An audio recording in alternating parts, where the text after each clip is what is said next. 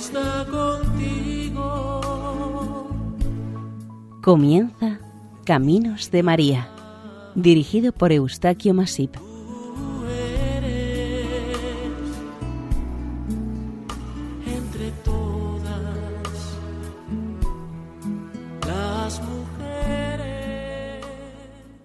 Les damos nuestra más cordial bienvenida al programa Caminos de María, realizado por el equipo de Radio María en Castellón, Nuestra Señora del Lledó. Seguidamente les invitamos a escuchar el capítulo dedicado a la advocación de Nuestra Señora de la Rosa, patrona de Beteta, Cuenca.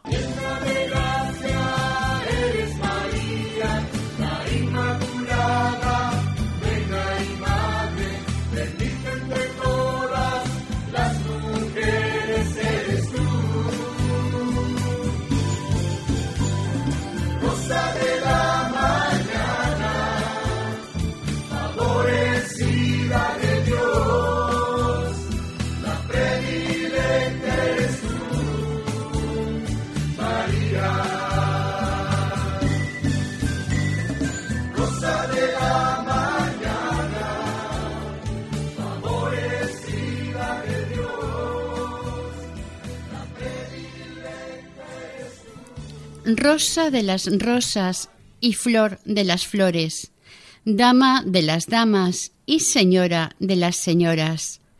Rosa de belleza, flor de alegría, dama piadosa y señora de quitar pesares.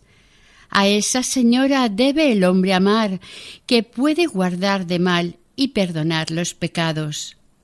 La debemos amar y servir, pues pelea por guardarnos pecar, y nos hace arrepentirnos de los errores que cometemos. Si consigo el amor de esta señora, de la que quiero ser trovador, mando al diablo los otros amores. Cantiga 10 de las Cantigas de la Virgen María, de Alfonso X el Sabio. La flor del rosal es la de un arbusto mediano, de talle erguido y espinoso, procedente de Asia, que da unas flores solitarias o agrupadas, muy apreciadas por su belleza, su colorido y el aroma. Su utilización es preferentemente ornamental, aunque también se usa en perfumería. La rosa es una flor simbólica en la mitología tradicional y sus 7 pétalos simbolizan los 7 pasos del proceso alquímico. Es el nombre de una flor hermosa y sencilla, de la que han derivado muchas acepciones o significados. Desde luego no podía faltar una advocación dedicada a la Virgen María que no tuviera el nombre de tan pura, sencilla y perfecta flor, unos valores que Nuestra Señora, la Madre de Dios, posee en grado sumo. Para los primeros cristianos, la rosa estaba considerada como la copa en la que se recogió la sangre de Jesucristo. Esto significaba renacimiento y regeneración.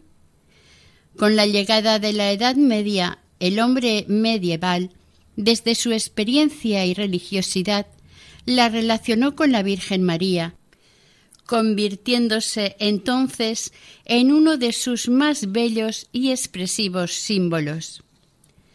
Históricamente, tanto poetas como cantantes, trovadores, músicos, pintores, es decir, los artistas en general han trabajado, referido y exaltado los valores y la belleza de la rosa. Y, cómo no, los han enlazado y comparado con los grandes atributos que posee Nuestra Señora. Pero aún hay más, un rey. Alfonso X el Sabio, en la 10ª cantiga de sus Cantigas de la Virgen María, le compuso uno de sus loores a la Virgen María, relacionándolo con la rosa. Ocurrió esto en el siglo XIII. En este caso, el amor cortés y profano de los trovadores, el rey sabio lo sustituye queriendo mostrarle una gran veneración a Nuestra Señora. Lucca es una ciudad de unos 100.000 habitantes situada en la Toscana italiana, en una zona cercana al mar Tirreno. Entre otras muchas personalidades, en esta ciudad nació, en el último cuarto del siglo XIX, una joven y popular santa, Santa Gema Galgani. En Lucca, en una antigua iglesia, la de Santa María de la Rosa, se venera desde hace siglos una imagen de Nuestra Señora bajo la advocación de la Rosa, que cuenta entre los fieles de un fervoroso afecto y se cuentan muchas historias de acontecimientos o hechos milagrosos relacionados con esta advocación de la Virgen María. La primera iglesia que se construyó estuvo dedicada a San Pedro y San Pablo, y unos años más tarde, debido a un milagroso suceso ocurrido en la base de la torre de la misma, se le atribuyó este milagro a la intercesión de la Virgen María. Según la tradición, un joven pastor que dicen era mudo de nacimiento, estando en este lugar cerca de la torre, le rogó y rezó piadosa y encarecidamente a la Virgen de la Rosa, pidiéndole le auxiliara o curara de su mal. El hecho es que de inmediato se recuperó de su larga mudez. A partir de este momento nació en él un profundo amor hacia la Virgen, Madre de la Rosa, reclamando además que la autoridad eclesiástica proclamara la legitimidad de este lugar y del reconocimiento y la veneración de carácter oficial hacia esta imagen de la Virgen María. Un documento que fue hallado en el archivo del arzobispado, fechado en el año 1122, ya indicaba de la existencia de un edificio en esta localidad de Lucca, en el que existía como un pequeño oratorio. En este oratorio se hallaba una imagen de la Virgen con el niño, en la que ella llevaba una rosa en su mano derecha. Aquel primer templo debió ser sencillo y humilde y muy poco espacioso, pero a medida que pasó el tiempo, a causa de la falta de atención, se fue deteriorando, hasta el punto que en 1309 tuvo que ser reconstruido, destacando en este nuevo oratorio o iglesia una imagen de la Virgen María con el niño Jesús en sus brazos. La expresión que mostraba esta imagen de Nuestra Señora era tiernísima. Miraba al niño sonriente y con gran ternura. Se ha atribuido esta bella imagen mariana al escultor Giovanni Pisano, nacido en la ciudad de Siena a finales del siglo XII. Giovanni era hijo de otro gran escultor, Nicola Pisano. Alrededor de 1333 se fundó una cofradía en honor a la imagen de la Virgen María de la Rosa.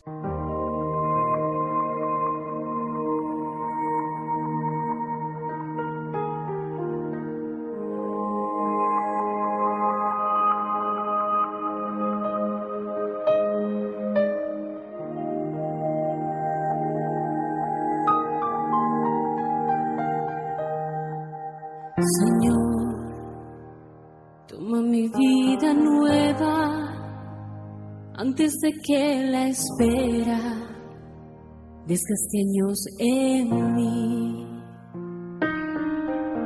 Estoy dispuesto a lo que quieras, no importa lo que sea, tú llámame a servir.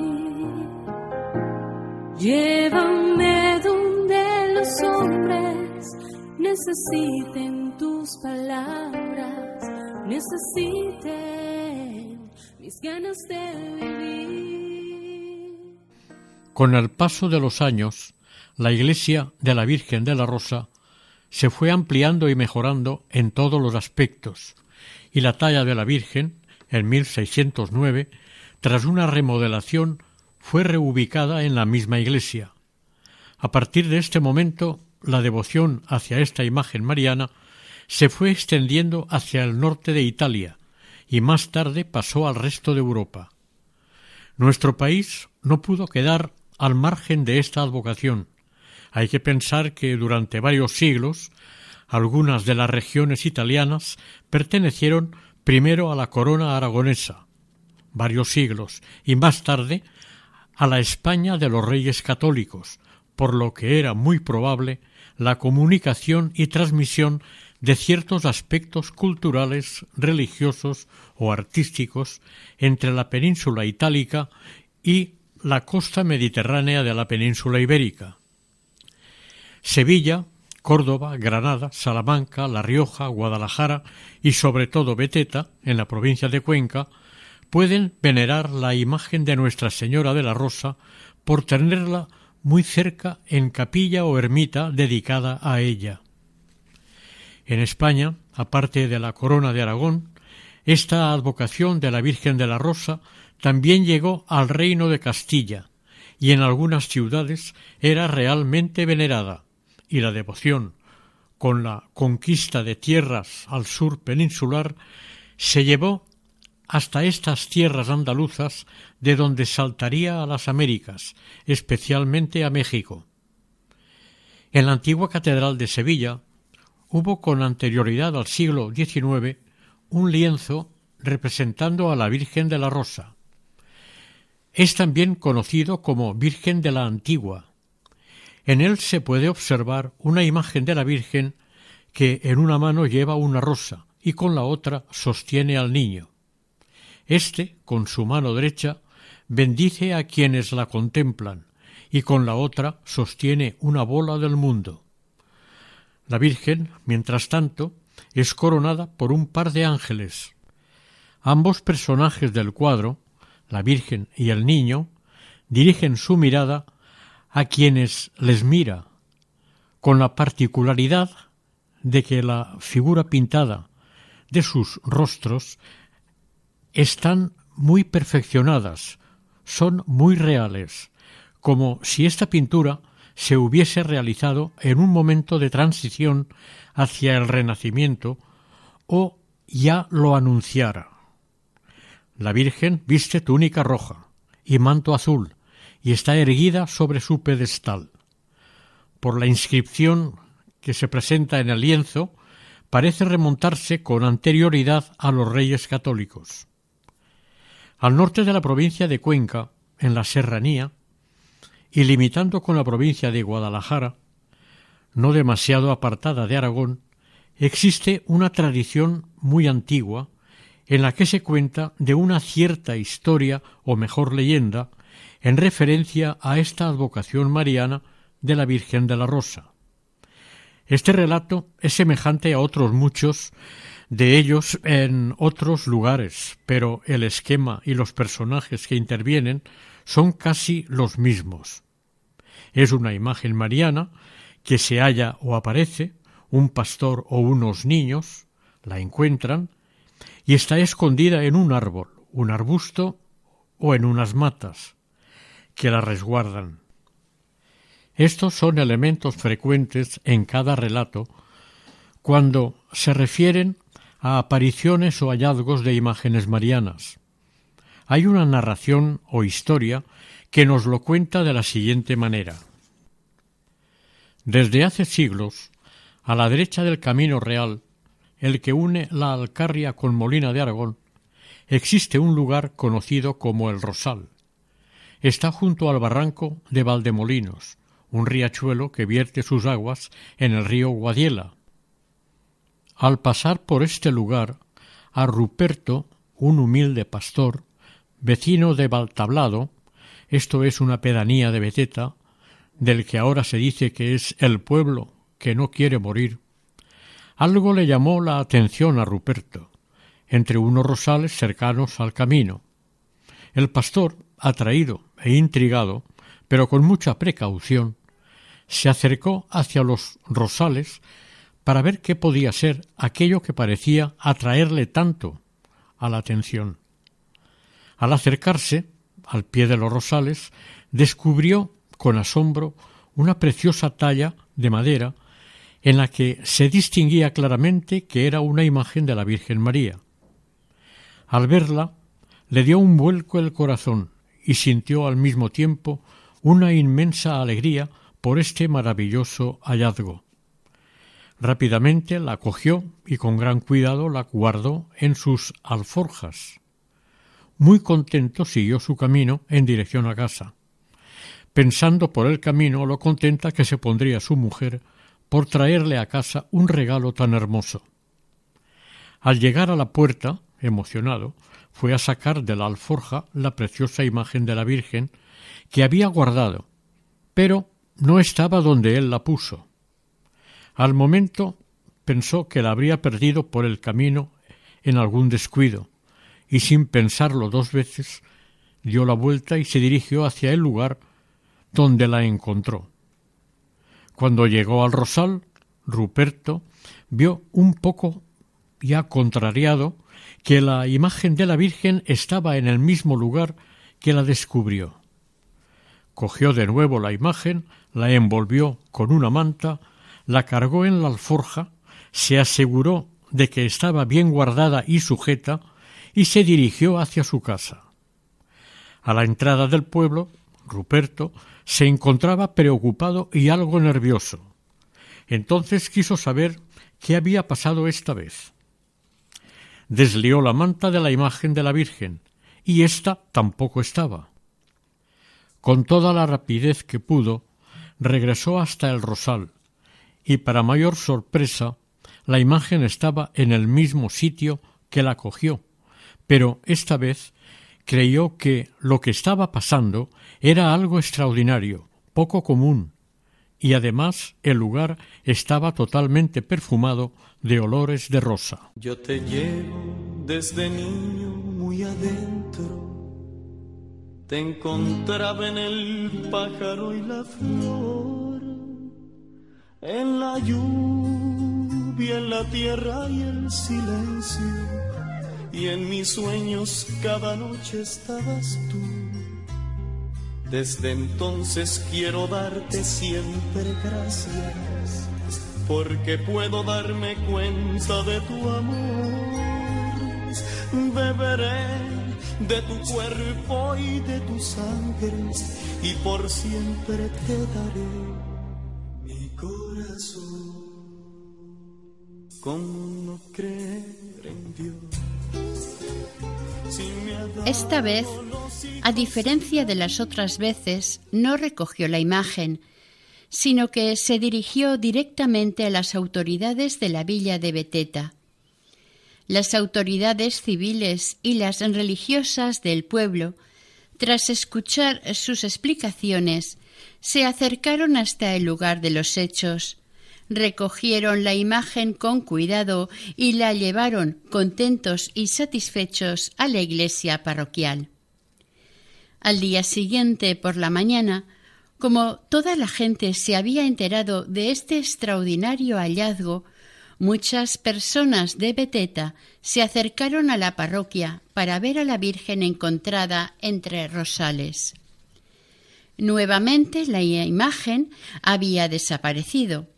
Esta vez, con la experiencia de las anteriores, acudieron varios a buscarla directamente al lugar donde fue hallada y allí, cobijada entre rosales, volvieron a encontrar a la hermosa imagen mariana.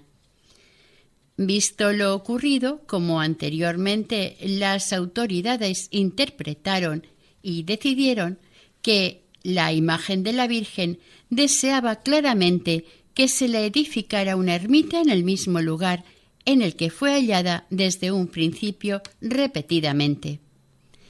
A partir de este mismo momento, la imagen de la Virgen María, hallada a los pies de los rosales, recibió el sobrenombre de Nuestra Señora de la Rosa o Virgen de la Rosa.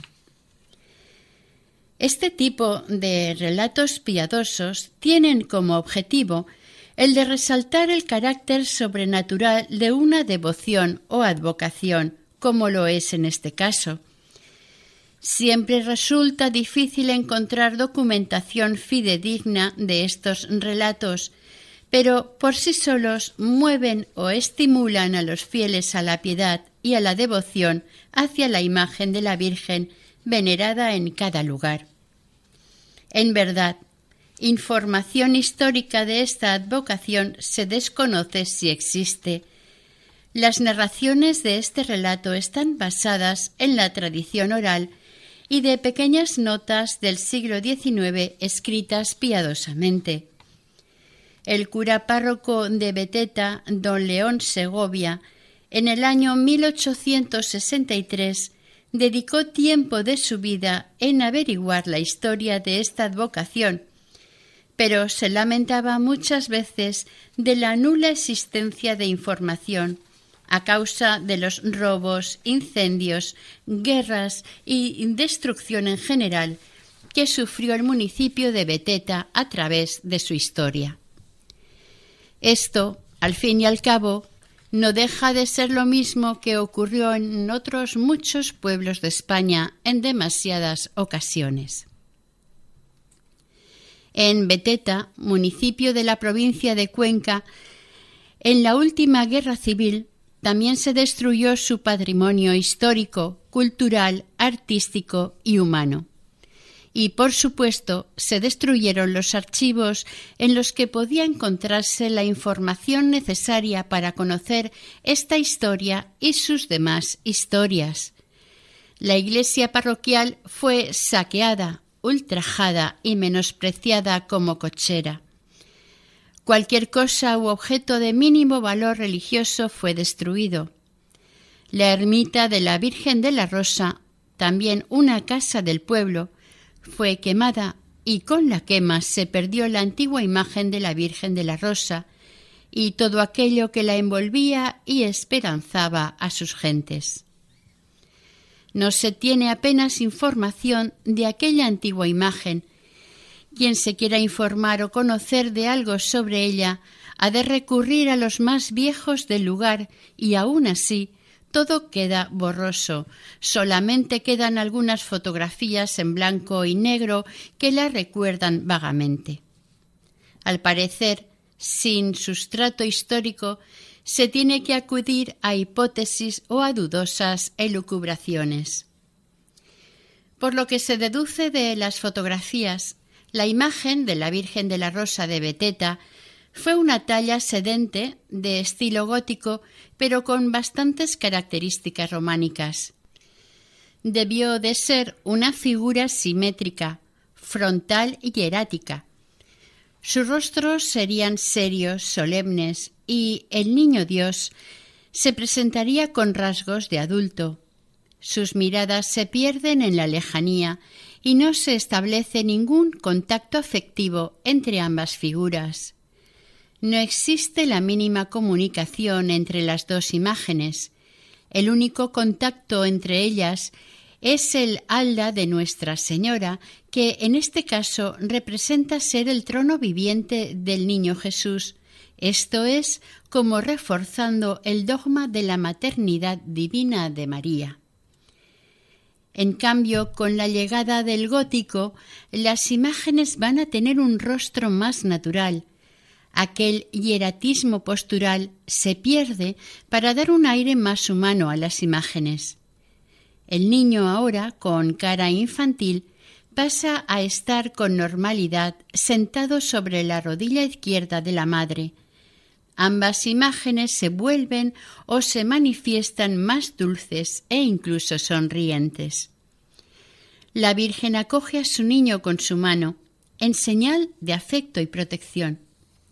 La escultura gótica en España se inicia a mediados del siglo XIII y nos llega a través de Francia.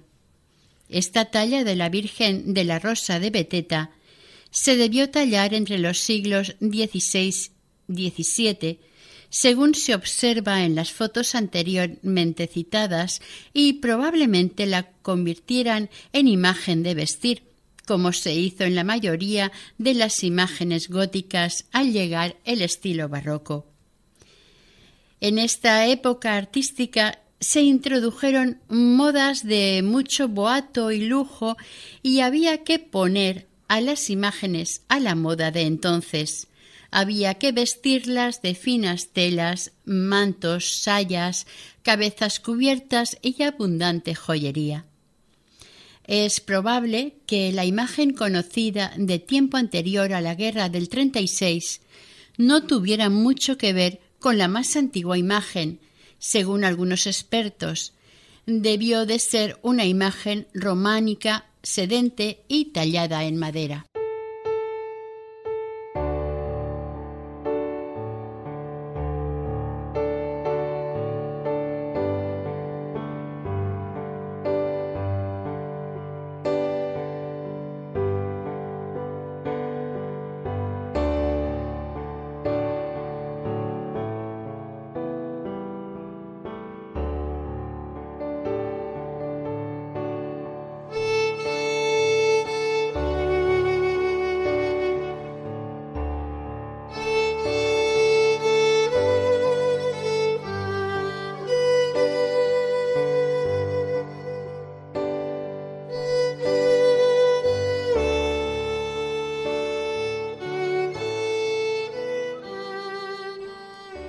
Les recordamos que les estamos ofreciendo el programa Caminos de María, hoy con la advocación mariana de Nuestra Señora de la Rosa, patrona de Beteta, Cuenca. Siguiendo con el tema, la actual imagen de la Virgen de la Rosa tiene un origen desconocido, pero es probable que fuera una imagen mariana de alguna iglesia saqueada durante la guerra, desde la cual se trajo a Beteta para sustituir a la que se destruyó quemándola durante la contienda civil. Sin embargo, el fuego que la destruyó no pudo apagar el cariño, el fervor y la veneración que los beteteños sentían por su Virgen de la Rosa. La nueva imagen, venida, no se sabe de dónde, en opinión de algunos especialistas en imágenes, resultaba poco estética y poco agraciada. Estos detalles no les importaban a los del pueblo llano, porque ella era muy estimada por ellos. La protección y amparo que les daba a los beteteños, sus hijos amados, pequeños o mayores, a través de varias generaciones, se reanudaba al encontrarse ante su Virgen tan estimada. Terminada la guerra, a finales de los años 40, la señora doña Esperanza Martínez Molina encargó a unos talleres de Barcelona una nueva imagen para el pueblo. Esta última imagen de la Virgen de la Rosa es de las que se conocen como de bulto, de las que se pueden vestir fácilmente. Tiene alrededor de 1,40 metros de altura. Está de pie y situada sobre una peana. La cabeza la tiene recta y mirando al frente. Su cabellera es larga. Está partida con raya por su mitad y le cae extendida por los hombros y la espalda. Su rostro es hermoso, proporcionado a su altura, ligeramente ovalado, ojos rasgados, boca pequeña y coloreadas mejillas. Sostiene sobre su brazo izquierdo al niño Jesús, vestido con túnica del mismo color que el de la madre. Este tiene las piernecitas dobladas y sus bracitos flexionados. Su mano derecha está como queriendo bendecir y la izquierda permanece cerrada, con naturalidad. La Virgen tiene en su mano derecha una rosa, la flor que da nombre a esta advocación. Los pies apoyados en la peana y el pie izquierdo sobresale un poco de la base. La ropa que la viste consta de una túnica o saya de una pieza que desde el cuello le llega hasta los pies. Del mismo tejido tiene dos mangas independientes de la túnica para cubrirle los brazos. Y recordemos que es una imagen de bulto. Por encima de la túnica la cubre un hermoso manto de color, bordado, según sea el de cada tiempo litúrgico, vestirá uno de los colores. El manto desde el cuello baja cubriéndola hasta los pies y por detrás le queda a manera de cola. La cabeza queda cubierta por un velo o toca blanco, extendido sobre el manto. Los pies están calzados con sandalias de color marrón. Ambas imágenes, la Virgen y el Niño, están coronadas. Entre los mantos de la Virgen, el más antiguo de su ajuar es el rojo. Fue encargada su confección y donado por el Ayuntamiento de Beteta en los años 50 y se elaboró en Valencia. La Virgen de la Rosa lo viste durante el novenario y las fiestas en su honor.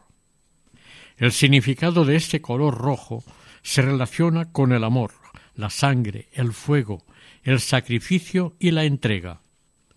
El manto azul es el del desapego a los valores de este mundo y el ascenso del alma hacia Dios. Es símbolo de pureza e inmaterialidad. El azul es uno de los dos colores atribuidos a Nuestra Señora junto con el blanco. Tiene otro manto que es verde, el del color de la naturaleza, el color de la vida en la tierra y de la llegada de cada una de las primaveras. Es el color de la renovación espiritual. Otro manto es el de color azul marino y bordado en oro. Esta combinación hace referencia al estatus social de quien lo viste, pero simboliza la virginidad, la pureza y el cielo, y en el siglo XVI se usaba especialmente para pintar los mantos de la Virgen y del Niño, considerados lo máximo de todos los estatus sociales. Este manto, a diferencia de los demás, es más corto para que la imagen quede mejor acabada en el retablo o en la hornacina del muro este del presbiterio de la ermita. Los demás mantos se ponen sobre el armazón cuando la imagen se lleva en andas en la novena y en su fiesta principal. A 1,5 kilómetros de Beteta se halla la ermita que acoge durante casi medio año la imagen de Nuestra Señora de la Rosa. Consta que en el siglo XVI esta ermita era frecuentemente visitada por los obispos de Cuenca. Se da por seguro que el siglo siguiente se edificó una nueva ermita mayor en el mismo solar, que ocupaba la anterior, que sería más o menos como la actual. Para entrar a esta ermita se accede por el atrio o patio principal del templo. Tiene la entrada en el sur, a mediodía, por un pórtico de arco de medio punto enmarcado con pilastras, bajo un pequeño porche a 3 aguas sobre columnas de piedra. Está edificada la ermita en medio de una rica vega de tierras de regadío, ya que en esta vega puede encontrarse gran cantidad de manantiales, como por ejemplo el de los Baños de la Rosa, que su principal característica reside en que sus aguas tienen un color rojizo, porque pasan por un lecho de tierras ferruginosas, aportándole a las aguas propiedades minero-medicinales, y que además son aguas calientes. Esta ermita, comparada con otras de esta misma zona geográfica de la Alta Serranía, es de grandes proporciones. La ermita tiene una sola nave con arcos formeros, pilastras y 3 bóvedas de arista. La cabecera del templo, donde está el presbiterio, está cubierta con bóveda de media naranja o cúpula semiesférica, instalada sobre pechinas y decorada en estilo barroco. Al este de la ermita se encuentra el cementerio, sin apenas lápidas, y junto a este está la casa del santero o ermitaño, la cual, por su desatención, también está casi en ruinas.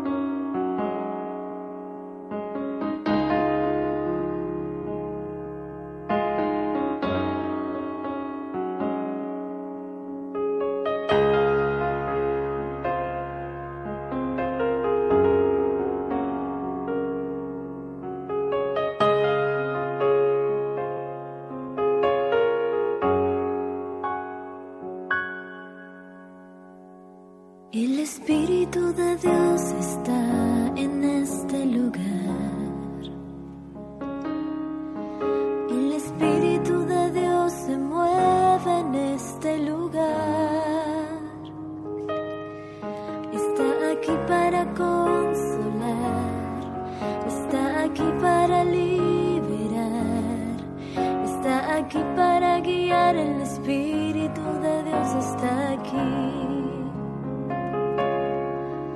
El Espíritu de Dios está en este lugar. La Virgen de la Rosa de Beteta tiene tras de sí una laboriosa entidad que la atiende, apoya, mantiene y cuida amorosamente. Se trata de la Hermandad de Nuestra Señora de la Rosa de Beteta, una asociación pública de fieles con sede canónica en la parroquia de Nuestra Señora de la Asunción de Beteta. El objetivo principal de esta asociación es el venerar a la Santísima Virgen de la Rosa y propagar su devoción, no solamente en este pueblo, sino en toda la provincia y alrededores, para mayor gloria de Dios y de toda su Santa Iglesia. Otro punto a destacar de esta entidad es el promover y fomentar entre los hermanos cofrades la religión cristiana y en las tradiciones que conllevan al culto y devoción de esta advocación mariana. Esto incluye la confraternidad, poniendo en práctica la caridad, el apostolado y el servicio a la parroquia de la Asunción local, y además velar por la imagen y sus enseres, lo mismo que por su ermita. En el archivo parroquial se conservan los estatutos de una hermandad desde 1966, que aquellos años funcionaba como una agrupación a nivel parroquial para satisfacer el deseo y piedad de los numerosos devotos que la Santísima Virgen tiene bajo la advocación de Virgen de la Rosa en la villa de Beteta. En ella constaban 4 clases de cofrades: hombres mayores, los jóvenes y niños, de honor concedido a personas por su dignidad o prestigio, y las mujeres, jóvenes y niñas. Entre sus obligaciones las había: espirituales, rezar diariamente 3 Avemarías a la Virgen, cumplir con la Pascua, asistir a los actos de culto que en el día de la fiesta de la Virgen se celebrasen en su honor. Económicos, estar al corriente de las cuotas que se abonan anualmente. Esta hermandad estaba dirigida por el señor cura párroco de Beteta. Estaba compuesta por un presidente seglar, un mayordomo contador y administrador de los bienes y 3 vocales. 30 años más tarde, la piedad popular y la necesidad de agrupar a todas las personas devotas de la imagen de esta Virgen, renació el deseo de fundar una nueva hermandad. Así, en el año 1966, se compuso y erigió la actual Hermandad de la Virgen de la Rosa de Beteta. Hay que destacar en esta advocación mariana el acontecimiento más importante que podía esperarse y llegó a finales del siglo XX, la coronación de la imagen de Nuestra Señora de la Rosa. Una ceremonia de coronación es un acto solemne por el que una imagen mariana es coronada su cabeza con una corona real, hecha con algún metal precioso. A la Santísima Virgen, la primera vez que se le ciñó una corona real fue en el año 431, en tiempos del Concilio de Éfeso. Este acto, acontecido en el Medio Oriente, se fue expandiendo por Occidente por medio de los fieles y los religiosos, pero el mayor empuje a este rito vendrá a darse en el siglo XVI. Esta forma de honrar a Nuestra Señora, surgida como deseo popular, los papas lo incorporaron a la liturgia romana. Con este rito, la Santísima Virgen María es tenida como reina y madre del Hijo de Dios, el Rey del Universo, y al mismo tiempo es la más directa colaboradora del Redentor. Es la discípula perfecta de Cristo y el miembro más eminente de la Iglesia. Esta cita pertenece a la Sagrada Congregación para los Sacramentos y el Culto Divino, ritual de la coronación de una imagen de Santa María Virgen. Este rito de la coronación fue aplicado en el siglo XVII a las imágenes que eran coronadas en nombre del Cabildo Vaticano. En el siglo XIX se extendió a toda la Iglesia y terminó incorporándose al Pontifical Romano, dándose a las imágenes de gran devoción. En la actualidad esta ceremonia se rige por el ritual promulgado por el Vaticano el 25 de marzo de 1981, extendiéndose este privilegio a los obispos diocesanos que por esto pueden conferir la coronación a las imágenes que se veneren en sus respectivas diócesis. Quedaron establecidas tres tipos de coronación. Coronación canónica pontificia, que la otorga la Santa Sede en Roma, es la de más peso. Coronación canónica diocesana, la otorga el obispo diocesano y la imagen es venerada en su jurisdicción. Coronación litúrgica es la que no necesita permiso alguno, la puede realizar cualquier eclesiástico y puede llegar a ser o elevar a canónica diocesana.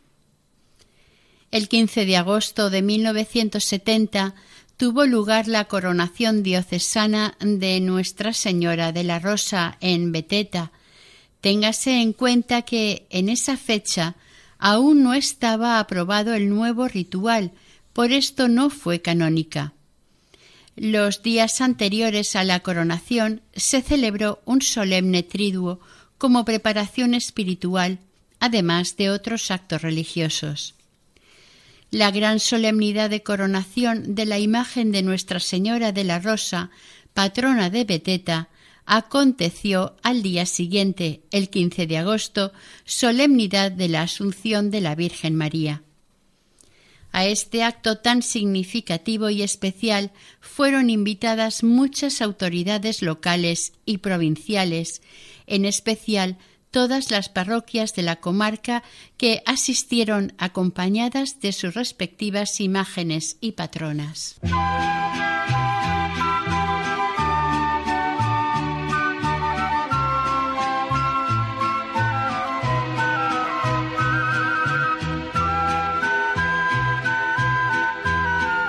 Jesús es mi pastor, nada me faltará, todo por el amor que Él me tiene, me da. Padre nuestro que estás aquí en mi corazón, no te alejes jamás, aunque sea un pecador. Yo creo en Jesucristo. Durante la misa pontifical, el reverentísimo señor obispo de Cuenca, monseñor Inocencio Rodríguez Díaz, procedió a la coronación diocesana de la imagen. Al terminar la homilía, en la que se ensalzaron las glorias, el reinado, la maternidad divina de María y Madre de la Iglesia, se llegó al rito de la coronación. En primer lugar, los padrinos presentaron ante el señor obispo la corona. Este, despojado de la mitra, pronunció la invocación pertinente y la bendijo con agua bendita. Luego se acercó con la corona hasta la imagen de la Virgen y la ciñó sobre sus sienes. Una vez puesta la corona sobre la cabeza de la Virgen de la Rosa, se finalizó el rito con el pertinente incienso alrededor de la imagen mariana ya coronada. Finalizada la Santa Misa, se procedió a retornar en solemne procesión triunfal la imagen de la Virgen de la Rosa coronada a la parroquia de Nuestra Señora de la Asunción de Beteta. Este trayecto de vuelta fue contemplado por una multitud de fieles con un sentimiento de gran satisfacción y reconocimiento, por haberle concedido la Iglesia a la patrona de Beteta tan gran honor y privilegio. Todos los actos festivos con motivo de la coronación de la Virgen de la Rosa fueron muy concurridos por los fieles devotos y muchísimos forasteros. Juegos, pasacalles, verbenas, concursos, caldereta, tracas y fuegos artificiales se concentraron en los días que rodearon esta distinción otorgada a la Santísima Patrona de Beteta. Las fiestas en honor a la Virgen de la Rosa no siempre se celebraron en el momento que ahora se celebran. La gente mayor de la localidad cuenta que antiguamente se celebraban estas fiestas en el mes de marzo, quizás coincidiendo con la anunciación o encarnación del Hijo de Dios en el seno de María. Por lo tanto, sería el 25 de marzo.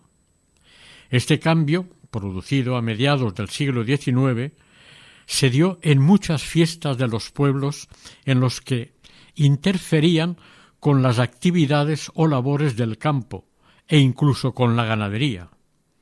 Por ello, dificultaba un mejor disfrute de las fiestas y no había que interrumpir las labores agropecuarias.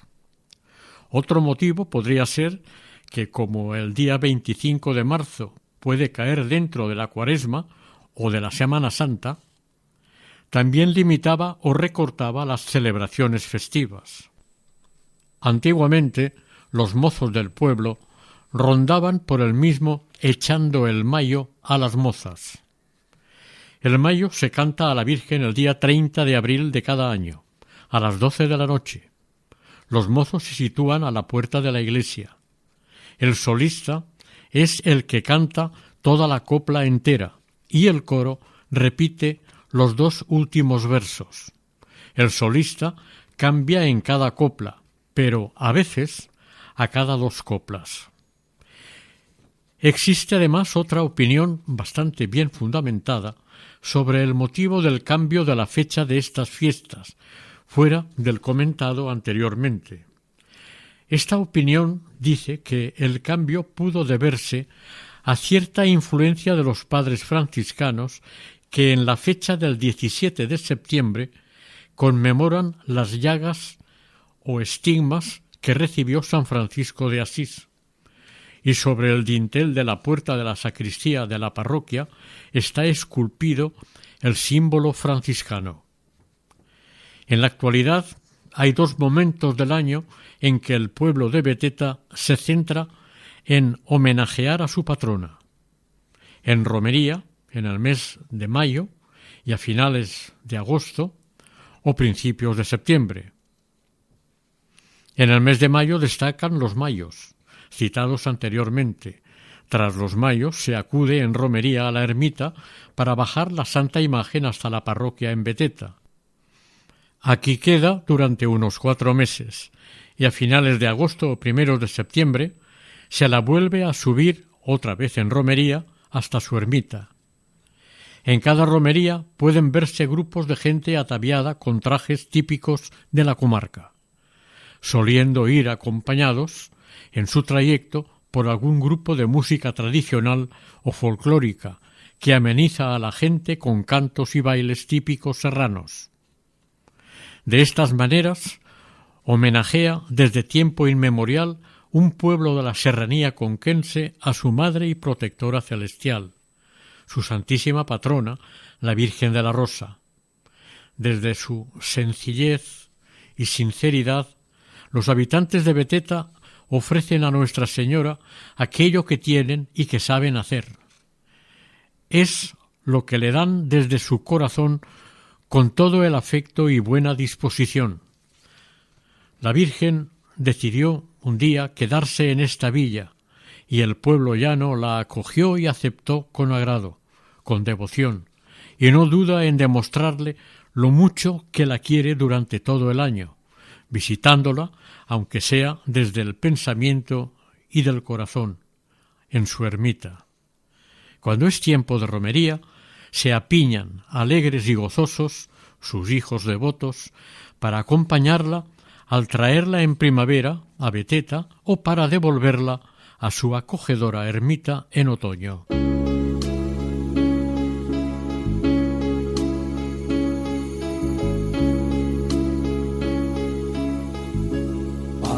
nuestro, tú que estás en los que aman la verdad, haz que el reino que por ti se dio llegue pronto a nuestro corazón, que el amor que tu Hijo nos dejó, el amor esté ya con nosotros.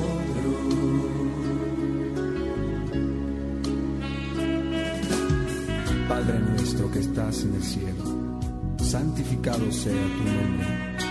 Venga a nosotros tu reino, hágase tu voluntad en la tierra como en el cielo. Danos hoy nuestro pan de cada día. Perdona nuestras ofensas, como nosotros también perdonamos a los que nos ofenden. No nos dejes caer en la tentación y líbranos del mal. Amén. Oración. Santísima Virgen María, Virgen de la Rosa, escucha nuestros ruegos y oraciones, que nos sentimos desprotegidos y en peligro constante. Confiamos plenamente en ti, Señora. No permitas que ningún mal nos dañe o debilite. Estamos seguros que pedirás al Padre por nuestra causa, lo mismo que ante tu Hijo nuestro Señor. El amor omnipotente del Espíritu Santo nos guíe y lleve por el correcto camino de la salvación que tanto deseamos y necesitamos. Amén.